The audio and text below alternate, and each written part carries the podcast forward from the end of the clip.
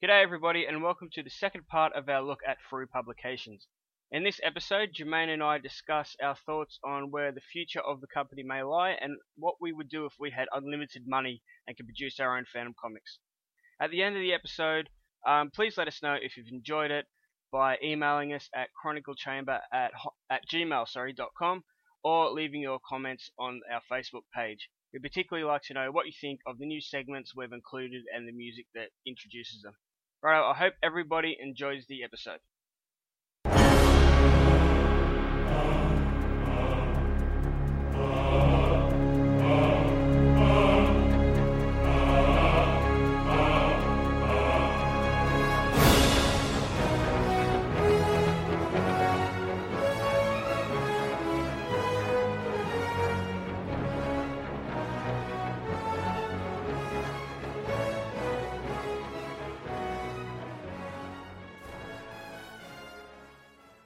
So, with the uh, history of Frew covered, we'll just go into some, I suppose, some general discussion about Frew. Um, we did post a thread up on Facebook a while ago. Uh, if you're a member of the um, member of the Phantom Collector page, you may remember seeing that.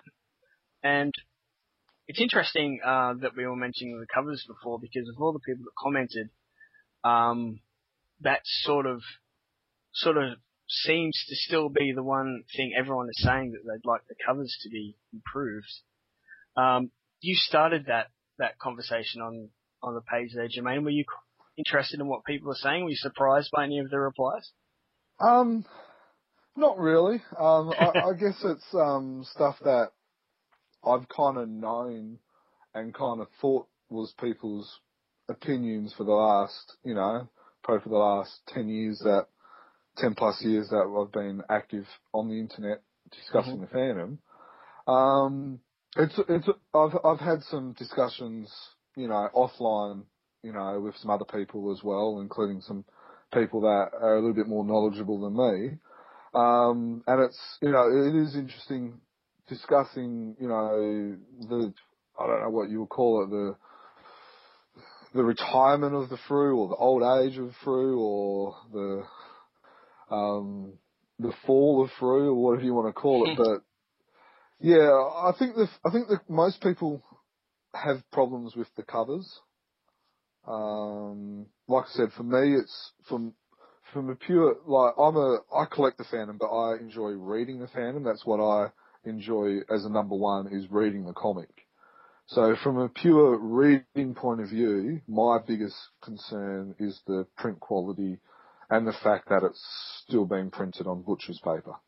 Yes, yes, and that, that actually came up in this conversation. Um, Lindsay mentioned on in the conversation, I think she also mentioned it in our first episode, that it seems to her, and she's, you know, a professional artist, so she knows more about this sort of stuff than I do, but it seems to her that maybe Frew, uh, when they get the artwork, isn't scanning it in at the highest resolution. Um, So if that's the case, then there really isn't any excuse for that, because it doesn't cost you anything extra to scan, you know, a, a book in at a higher resolution. It might take a couple more minutes, but, but your print quality at the end is going to be so much better. Um, um, yeah, it's kind of like um, it's kind of like you know they get the old they get the old Frew comic because they don't have the you know the artwork and all that on um uh, on file, and so they yeah. scan it in and they scan in it. You know, seventy-five D P I instead of, you know, three hundred. three hundred, which is the, you know, the, I guess the minimum for, um, for print quality.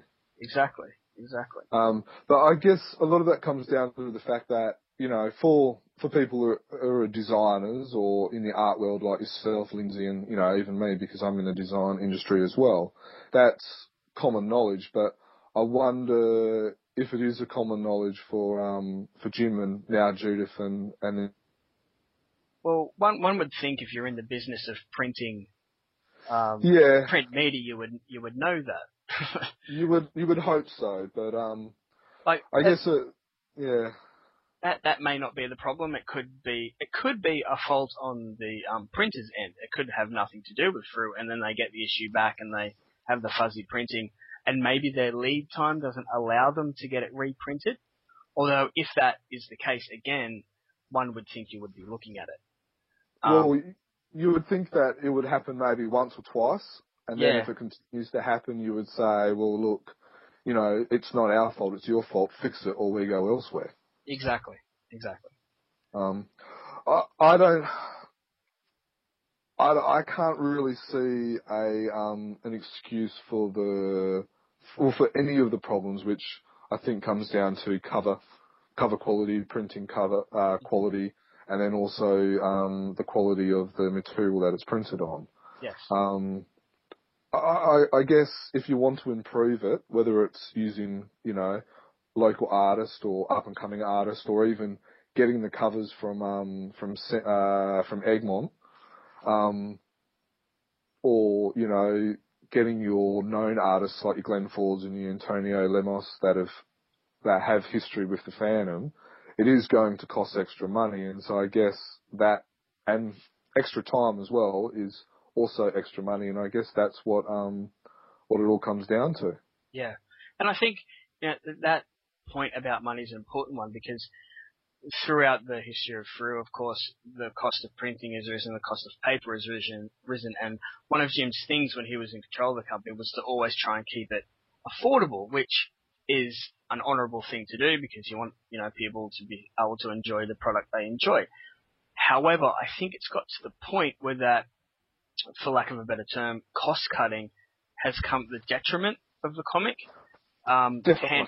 Hence the poor printing and, and the poor paper stock. Now, it's interesting that whenever people mention, oh, you know, we need better paper or whatever, someone, there's always someone that goes, oh, but then it's going to cost, you know, five bucks an issue, you know, and I don't want to pay that. Well, if you don't want to pay that, then what are you reading comics for in the first place? Because that's generally what comics cost now. Not Frew, obviously, but if you go and buy an American one or one at a comic shop, shop, you're going to be paying that. However, the thing is, if you look at it, Frew currently comes out fortnightly. If they increased the quality of their paper, have maybe not ne- necessarily glossy paper, but that thicker stock paper that um that uh, I think Image uses, and I'll just look at some of my um American comics here. No, I can't. I can't find it now. But the Marvel and D C were using it for a while. Um, just thicker paper stock to keep the um the pages from well basically falling apart and the ink from smudging. It might raise your price a bit, but then you could reduce the output until um once a month maybe. That way you're going to have oh, excuse me, you're going to have more time to produce the comic. You're going to have um more time to create an original cover. And also, it won't be as much on the consumer because they're not paying as much for the comic. So if you buy two Phantom comics now per month, that's what, seven bucks? So yeah, because they're now three fifty, and you got to remember yeah. they're coming out every fortnight, exactly, and sometimes so every week. So if you had a one month comic at five dollars with better quality paper and better quality cover, I think lots and lots of fans would be happy with that. Well, you'll be actually paying less. Because yeah, exactly. On average, there's three a month, let's just say, for example. Um, that's, you know, seven, that's ten dollars. Mm-hmm. And so you could quite, you know, and then you could even bump it up to a, you know, a fifty-two page or, or you know, or something, or maybe even a double issue. So thirty-six plus thirty-six pages. Um, is uh, seventy-two pages, so uh, once a month. So then you can have two stories a month. So yep. then you're having less covers. Um, it's interesting that the Norway uh, version of the Phantomette is actually do, uh, is doing that. So they have once a month comics now. Yeah. Um, and so every issue is kind of like a double now. And then even some of the Swedish ones, the Phantom Men, uh, they have occasionally doubles. Now, I think their prices are on average about five dollars to six dollars Australian. Um, oh, okay. Uh, that's if you look at how much, you know, like in comparison, in comparison, um, and their, their quality of the, of the printing, I think it's the same as what you're talking about as well. Um, and it, and it looks, it looks decent enough. It's, you know, it's still thin, so it's, you know, not too expensive, but it's, um, it's not butcher's paper. Yeah, exactly. Exactly. Um, it's interesting too, because a lot of, a lot of people were saying, well, if it was once a month, but the quality was better, then I'd be happy to buy it. So I think there's definitely, you know, there's definitely some, some room there to move if Frew were to, um, to look at that. The um, um sorry, I think I think a lot of it's just got to come down with um uh to see what happens, see what the market, see if the market does buy it. Exactly. Um, you know, like for instance, you know, maybe do a year of once a month. Mm-hmm. Um, and then and you know, if the prices do go up, if people are happy with it, then you can go with that. But if not, you just go back to what you were before. Yeah, exactly. And um, I think it, I think it might have been you that suggested. Um, maybe it wasn't. I'm trying to find the comment now. Uh, yeah, yeah, it was you that s- suggested maybe changing the printing to overseas, because a lot of comic publishers, as you say in your comment, print overseas now because it's cheaper. Um, I honestly don't know if the Phantoms published uh, through publishers or sorry prints their their comics in Australia or not. But, um, I think they do. I think it's, um, I've just got a latest Frew comic here. I, uh, printed by, uh, a Cadillac Printing in South Australia. Oh, there you go. So yeah, they could even look at changing printers to, to save the money. But of course that would upset probably a lot of people about, um, you know, not using Australian printers for an Australian comic. I'm sure there's people that would be upset about that. So um, a lot of the other comments that were made yeah. were um, looking at the future of Frew. And one suggestion, which I believe might have been mine, or maybe someone said it before me and I just carried on the conversation, um, was the fact that Frew has, they've kind of missed it for the for the Lee Falk stories, but with the Egmont stories, seeing they already have the right to publish them in Australia, they could start releasing collected editions of those stories. With um, sales of trade paperbacks and hardcover collections being as high as they are now, especially in bookstores, I think that that would be quite a good move on Frew's part, and it would enhance the um, exposure of the character as well. Yeah, um, I've got quite a few of the uh, the, well, the other ones in. In paper, um, in hardback, and they are very, very nice. Just the way they do, whether it, or even the Hermes. Hermes have done them recently, which um, yep. a lot of us Australian um, uh, readers might have. Yep, it's really nice. Yeah, they're more expensive, um, uh, but you, I don't see a problem why you couldn't do it again to see whether it works or not. Exactly. Um, I know um, a lot of the Swedish and Norway publishers, they did like, um, uh, so they compiled all the stories featuring like the first Phantom and like printed all of those. And then they did like the second Phantom, then they did like the third Phantom and all the way up. Oh, that's a good idea. So similar as what the uh, Generations that Moonstone did, instead mm-hmm. of just the one story, but like compile them all. Yeah. Um, you know, and you could, maybe print, make make the covers look like a chronicle, a chronicle book, and um, you know, with the brown and like the leather, leather, you know, the fake leather binding and stuff like that, and really, really pimp it up. And all right, you're probably looking at maybe a hundred bucks for a, you know, for a book or something. But I think if you, if it, if the quality is really, really good, and you know, there's stories that we haven't read before, and it's done up as a collector's item, I think people would buy it. Exactly. And even, you wouldn't even have to go, although, you know, to have that one hundred dollars beautiful book on your shelf would be amazing. You wouldn't even have to go to that extreme. Like, um, if you just got, you know, your stories and, and chucked them into, because they're already black and white.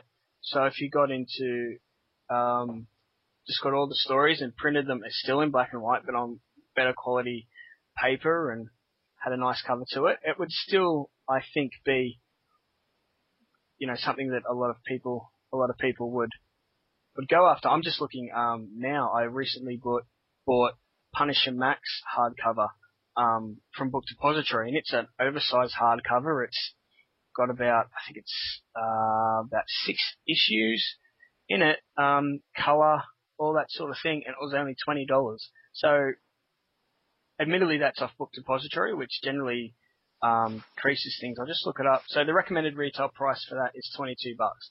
So it's not going to break bank to do that. And again, if it's in black and white, it's going it's going to be cheaper.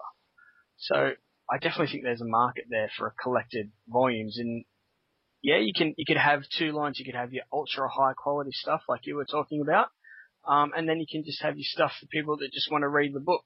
Um, you could do a similar thing to what uh, D C is doing with the Absolute editions, where they release a story in a softcover trade collection, but then they also do the Absolute, which has, you know, your giant size and your leather-bound cover and um, your high-gloss printing and slipcase and all that sort of stuff. There's a market there for both those kind of publications. And I, I think the one that you discussed will probably be a good, you know, a, a good intermediate one. Um, yeah. Because I, I think it's obvious by the comments that you do get, people don't want to pay too much for their comic. Mm. And if you, you know, um, if you were to increase, you know, for instance, the annual, maybe instead of the annual is that you do, you know, you select five to ten stories of the first Phantom, publish it, make it, you know, charge twenty dollars, twenty-five dollars for it, and it's, you know, five, six hundred pages, that, you know, and do that once a year. Exactly. And and the problem with, um, with Frew's printing of particularly the Egmont stories as well, although this isn't a problem because of Frew, it's actually the way uh, Egmont published the stories and then Frew gets them, is that often multi-part stories have an issue or even two issues before, between each part, because of course Egmont publishes monthly, whereas Frew publishes fortnightly. Um, so if Frew were to say wait until all those parts of each issue came in, and then published it all in the one book, then one, the reading experience is enhanced because it's not broken up. Two, people are, can easily go and get that. that story, you know, if people are online or whatever and saying, oh, you've got to read such and such a story, it's great. You don't have to track down, you know, six or seven individual issues. You just go to your bookstore or your comic store and go, right, I want that trade or that collected edition, and, and there you go. So it's making the stories um, a lot more accessible for people as well. I think they used to do that. Um, like, I, I think they used to do that with like the tri the triads issue, uh, the five part series, um, and then the Golden Rune um, issues as well. I think they were all stagnated over um, overseas and released uh, chronologically for um, uh, for Australian readers. But um, yeah, I'm not sure why they stopped doing that. I believe it might have something to do with the fact that, with the internet, you know, people, you know, generally don't want to wait for stuff. So, we, you know, mm-hmm.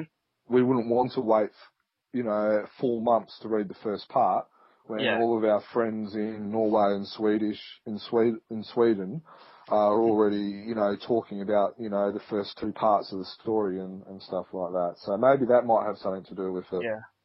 I'm just, I just um, did a quick search in my database for um, the year one storyline.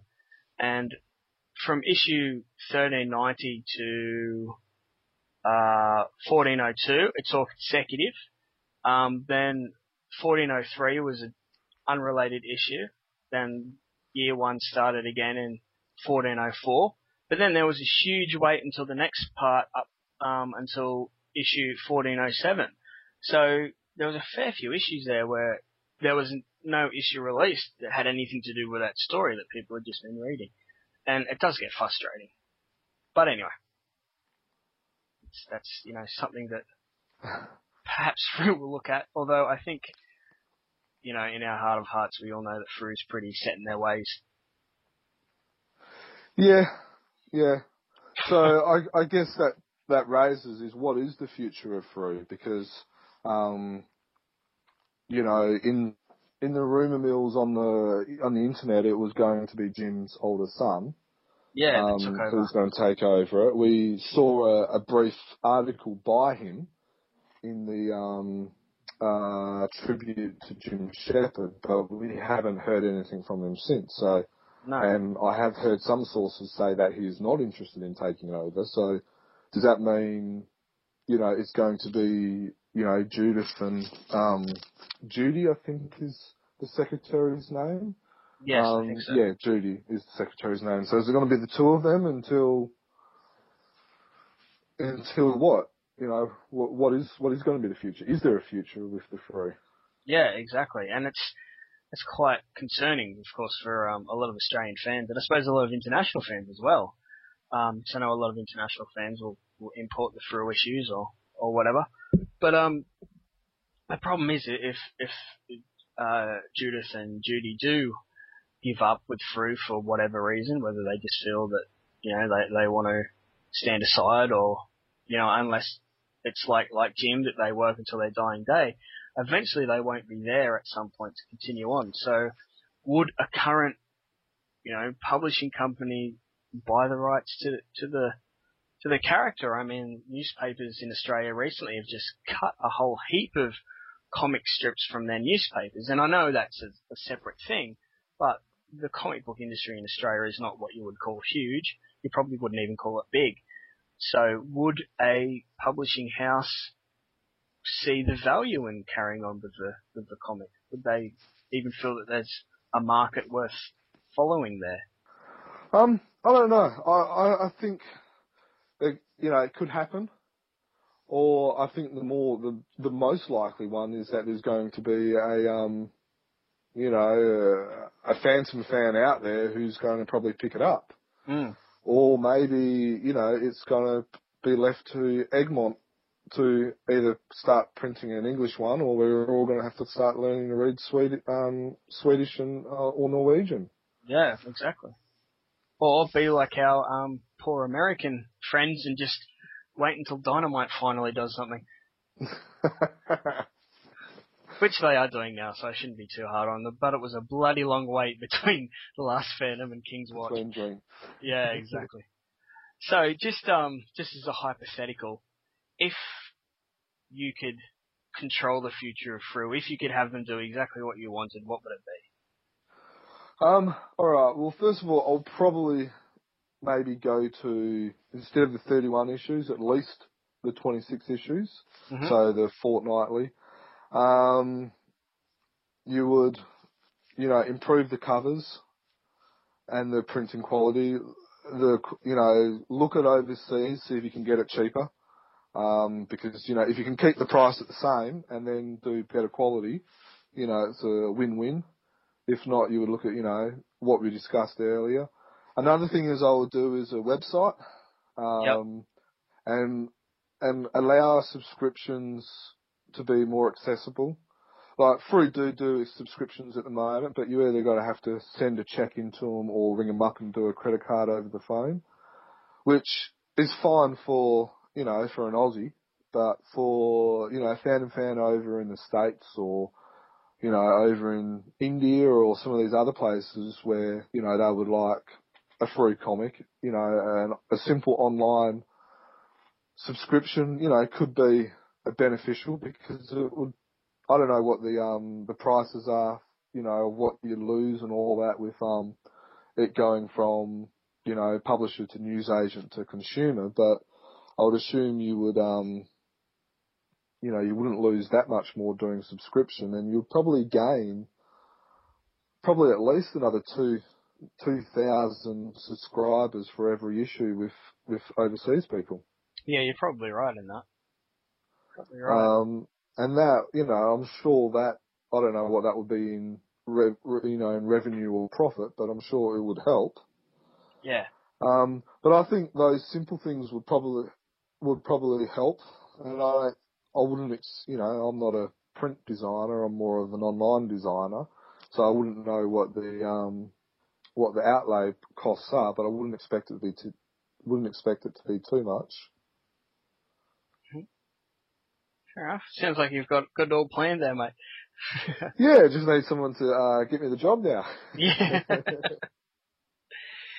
Yeah, well, I, I agree with most of what you say, but I think what I would do if, if I had my way and I had the money to do it is um, I'd probably bring I'd bring the publication back uh, to once a month, and I would definitely, I think the highest thing on my to-do list would be to get a uh, a license agreement with King's to create original stories and get um, some local talent to start creating some original Phantom stories, because we know, you know, you've, we've been, both been in the um, Phantom community for long enough that we know there are some very talented people out there that would give their, probably both their arms, not just their left one, to work on the Phantom.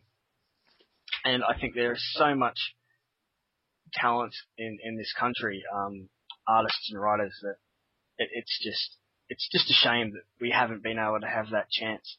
Um, so that's that's probably the, the big thing I would do would be to do that.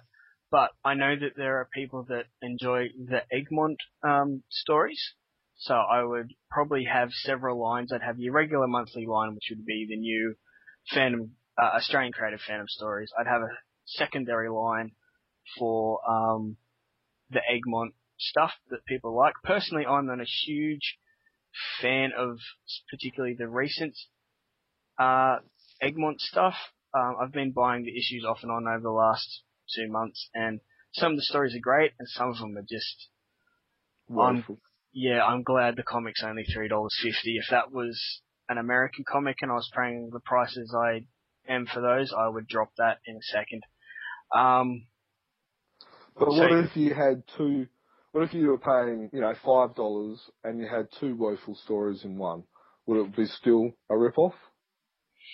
Well, I suppose it's a very personal question. Um, because not I every would... story is going to be, you know, uh, worthy of of an award. And so, for instance, if you do get two average stories, you know, is it is the comic going to be a waste of money if if you're only paying five bucks and you get two Phantom stories? Yeah, well, again, like I say, I think I think it's a very personal question. I, I can see the argument for both sides. Like, I can see people would go no because, you know, you still have that issue, you still have that in your collection. It's only five bucks, you know, that's great. But I can also see the other people going, well, that's just five bucks I've wasted on two crap stories where I could have bought something else. So I think it's very personal. For me, um, it would depend on the frequency of those rubbish stories, because with any run of comics, doesn't matter if it's been going for a year or seventy years, you're going to get the odd dodgy story. So if you get, you know, a couple of dodgy stories, then you just go, oh, well, it's a crap story, but the next issue will be better. Um, But if it's continually bad, which um, I felt for a long time that the the Egmont stuff was, which is why I, a couple of years ago I stopped buying the Phantom altogether, because I was just continuously disappointed with the stories I was getting, um, then yes, I think you would feel it's a waste of money. But I think there's a lot of um, different reasons why you would feel that it might be a waste of money. Um, all these different circumstances, and, you know, obviously how much money you're you're earning. If five bucks a month for a crap comic is just, oh, well, whatever to you, then that's great. But if you're someone that mightn't be earning a lot of money, then that five dollars might, you know, go a long way. It might go to buy you lunch instead of, you know, this rubbish comic. So, like I say, I think it's a very personal personal um, response to that question. Mm. Um. But to go back to what I was saying, yeah, I'd, I'd keep the I'd keep the Egmont stories going, and I'd also have uh, um, probably a line for Lee Falk reprints, but it mightn't be very regular. Maybe once a um, once every four months or something, because there's only a finite number. Frew's at the point now where they've printed every Lee Falk story, so people that have been reading the um, the comic for a while have got, you know, several copies of the same story in their collection. Um, and with Hermes doing those nice big hardcovers, they've kind of got that market covered as well. So I think, you know, you'd be exploring all these different things. But my big thing would be to get a, a local creative team creating stories. That's that's what I would do. Fair enough. So, um, anything else about Frew you'd like to discuss or cover? Oh, look, if there's any financial backers out there, they can uh, give you a call, eh? Yeah, definitely. Definitely. Yeah, if anyone wants to um, pay us to work on Phantom Comics, then we're more than happy to do that. So contact us at chronicle chamber dot com. Okay. Right, well, I reckon that's probably wrapped up our discussion on Frew for the moment, yep. Anyway. Rightio.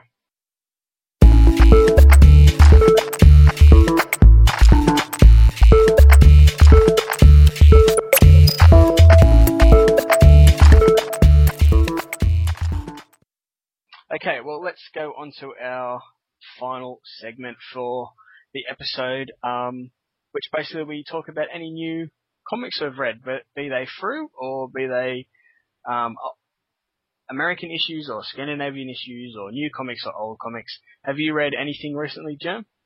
Uh, well, I've got the latest Frews here, um, going from uh, one six six nine to one six seven two. Mm-hmm. Um, so we've got the Invisible Eyes.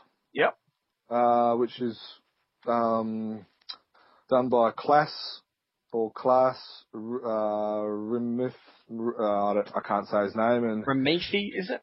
Yeah, and Henia Bade, which sees the return of the vultures, mm-hmm. um, which is always interesting. Um, the, st- the artworks, I've never really been a huge fan of his, to be truthfully honest. Yeah. Um, But from what I've understood, he's, he's, um, he's a bit of a veteran at the moment, so it's amazing that he's still uh, producing, you know, fairly high quality, but it's probably not up to my standard.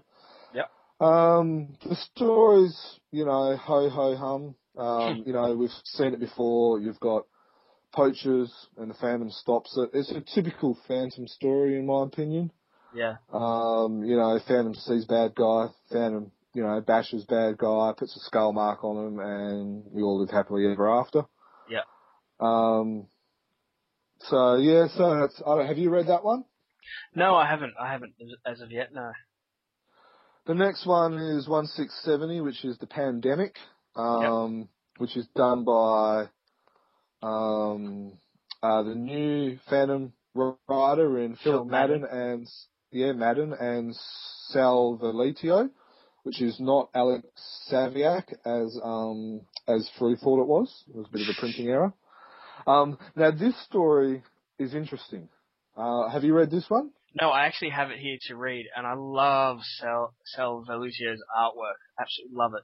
But um, no, I haven't read it yet. I have it here. Now, I think this one's a must-read because um, I'm not I'm not sure on the ending. Like the ending, if you haven't read it, read it because um, anyone out there, because the ending's different in the okay. sense that um, uh, yeah, well, I won't spoil it, but um, read it and then maybe we can discuss it next time. But the story's very, very fast-paced. Like, okay, um, Phil Madden does an amazing job to be able to get so much wrapped up into thirty-one pages of a comic.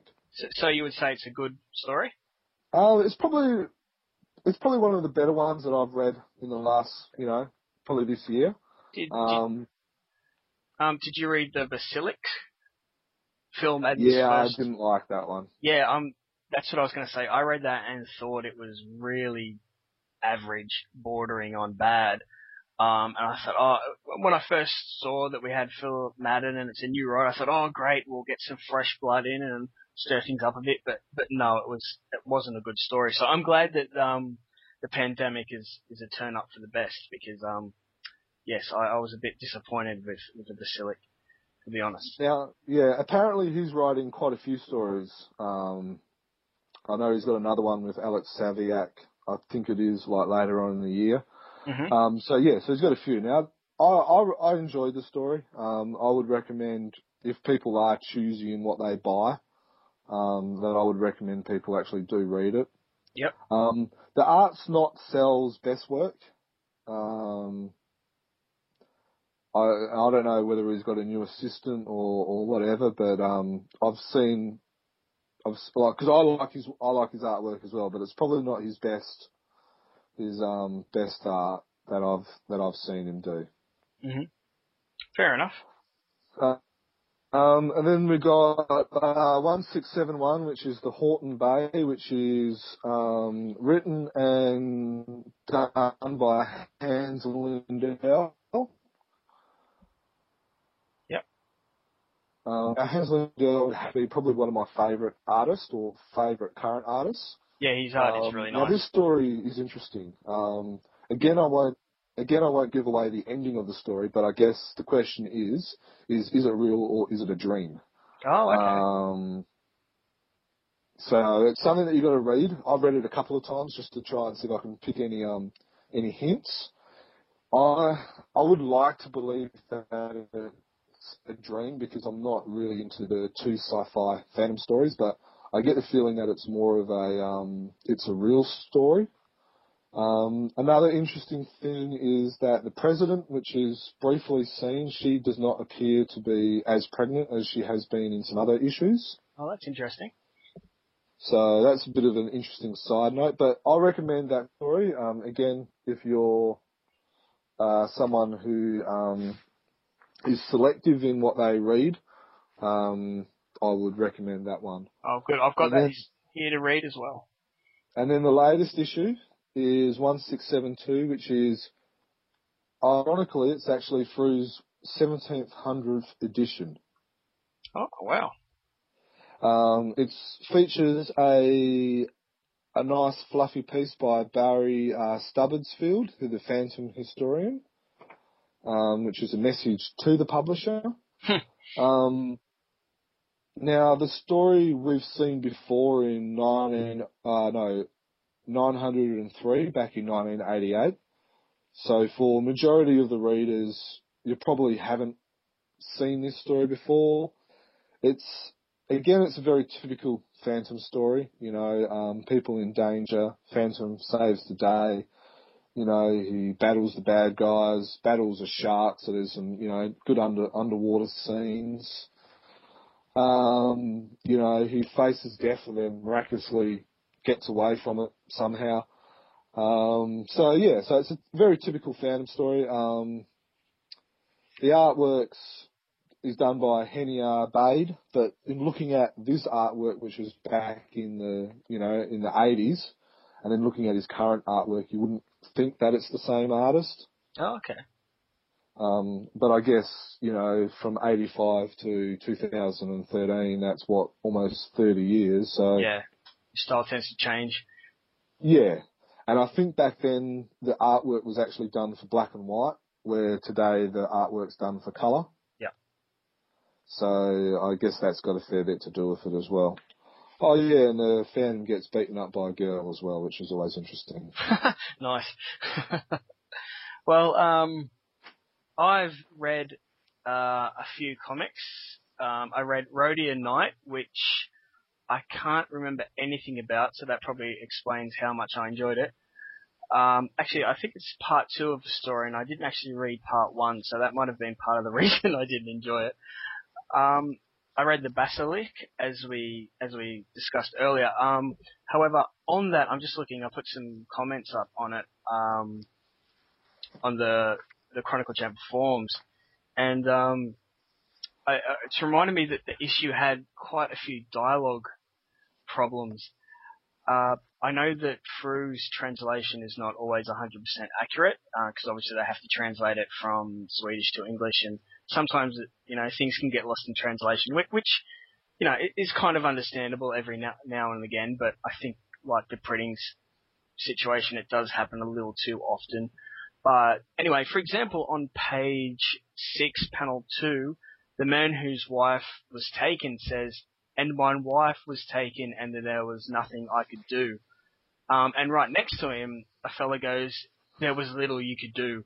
So they're basically saying the exact same thing in the same panel, and it just felt really, really unbalanced to me. It's like, you know, why do you need to state it twice? But the worst instance in this issue, and this really threw me, and I don't know how Frew let it get through. I think, you know, Jim, I thought Jim might have edited this because I'm pretty sure this was came out before he passed away.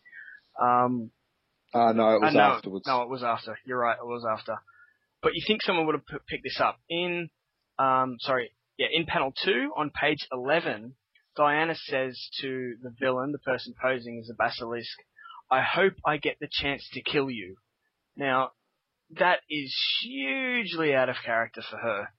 Um, yeah, that just completely threw me, and I'm amazed that, that surely that can't be the actual dialogue, and if it is, how it was approved by um, Egmont and King Features, I'll never know. Because, yeah, there are certain things you can do where, yeah, maybe it's not quite to character, but, you know, acceptable in the confines of the story, like in um, the Phantom Year One, where he had the bullet in the back of his head and he wanted to go out and just murder everyone. It kind of worked within the confines of the story because he was out, out of, he wasn't in his right mind. He had that bullet pre- pressuring his brain that was sending him a bit nuts. So in the confines of the story, it worked. But that line, "I hope I get the chance to kill you," is just, yeah, that just ruined what little grace the issue had for me. And again, was part of the reason I thought, oh God, what's this Phil Madden fella going to be like? But maybe it was a translation error. I, I don't know, but it's a very strange line for Diana to say. Yeah, it was. But from from history, whenever I've, you know, read, you know, new new writers, they've always taken one or two issues to kind of get in the swing of, of the character. That's true. And the same as the artist. So, but like I said, I was I was impressed with the pandemic story. I really enjoyed that. So I think it's fair to say that, you know, he's a talented writer, and I, I well, I hope and I believe that um, if he writes more of stories like the pandemic, it should be good. Yeah, cool. Um, the other one issue I read was the two-story special, which featured um, Revenge in Rhodia and The Great Deception. Um, the Great Deception I didn't care for very much, but I'm not a huge fan of historical stories um, anyway. Um, I just feel that there's a lot of exposition and a lot of toff, basically, in those stories. Um, but Revenge in Rhodia I thought was quite interesting. Um, for those that may not know, it's a f- kind of semi-follow-up, I guess you would say, to um, the Death of Diana story. Uh, fan- the Phantom comes across... Oh, well, here's that um, Savannah, the lady that helped him uh, free Diana from the Rhodian prison, is killed. Uh, he goes and investigates and finds she's actually alive, and she has decided to take revenge on um, several of the Rhodian military leaders. It, it was quite, it was quite a fun story. I, I would describe it as fun um, because I enjoyed reading it, but I felt it wasn't probably the best story. Um, I know Savannah, when she originally appeared, was shown as, you know, quite um, cold. I, cold, yeah. I was going to say hard, but that's not the right reason. But yeah, yeah, cold is a better de- definition, but I'm not sure if, again, at the end where she basically said to the Phantom, "No, I'm killing these people and that's it," I felt that was a little bit forced. They maybe tried to make her a little bit too cold, but then on the other hand, I think that if she hadn't, you'd feel a little bit cheated maybe. It was kind of an interesting way to end the story anyway. I'm not, I'm kind of undecided about how I feel about it, but I did Did but I think that's story. I think that's also a good thing if you're undecided on the story. Yeah, well, it means the character can go anywhere, and I hope she I hope she does return. I hope we see more of her. Yeah, I think she's definitely interesting. She's an interesting character. Um, I know a lot of people, you know, think she's a great character. Yeah, uh, it's interesting because she's kind of the antithesis. I will, I will admit, yeah, in reading the Sundays, because I followed the Sundays and read them, you know, online, when she, you know, pulled the gun and shot the Phantom, I, I will admit that was a bit of a shock. Yes, it was. And then, you know, you were kind of like, wait, you know, you were waiting for the next weekend to be to see what would happen. Mm-hmm. Um, so I, I guess from that perspective, the Sunday story did its job because yeah. you want people to be left in a cliffhanger to hurry up and wait for the next week. Mm-hmm. Exactly. But, um, yeah, I think she's an interesting character. Like I say, she's she's quite an antithesis to the Phantom. You have two characters that are fighting for what they believe is right, but one's just fighting a bit more fiercely, I guess, or, or how tactics yeah. are a lot more deadly. Um, I suppose well, you could yeah. almost compare to the Punisher in a way. Um, Chick version of the Punisher, right? The Punisherette. Yeah. yeah, exactly. I guess. Um, I guess that's probably what the the first fandom would have been like. You exactly. know, been the first because the first fandom, you know, it was raw. You know, he saw his old man, you know, get killed and all that. So it would have been. Um, the experience, the bitterness, the hatred would have been a lot more real than what it would be for the twenty-first down the line. Exactly, yeah. Very, very true. Right, so any other um, issues you'd like to discuss that you've read lately? No, not really. Um, no, not, not other that I've read. Um, that I've read lately. Uh, there's a new Frew that comes out this week, but I guess we can discuss that uh, next podcast. Yep. Sounds good. So um, I think that'll do us for the issues. Okay, so um, any other Phantom, Phantom-related stuff you'd like to discuss before we finish this up, Jermaine? Uh, uh, oh, I guess briefly, um, uh, I've found a, uh, there's, as people know on the Phantom Wiki, there's a, a quite a lot of different um, countries out there that publish the Phantom throughout history.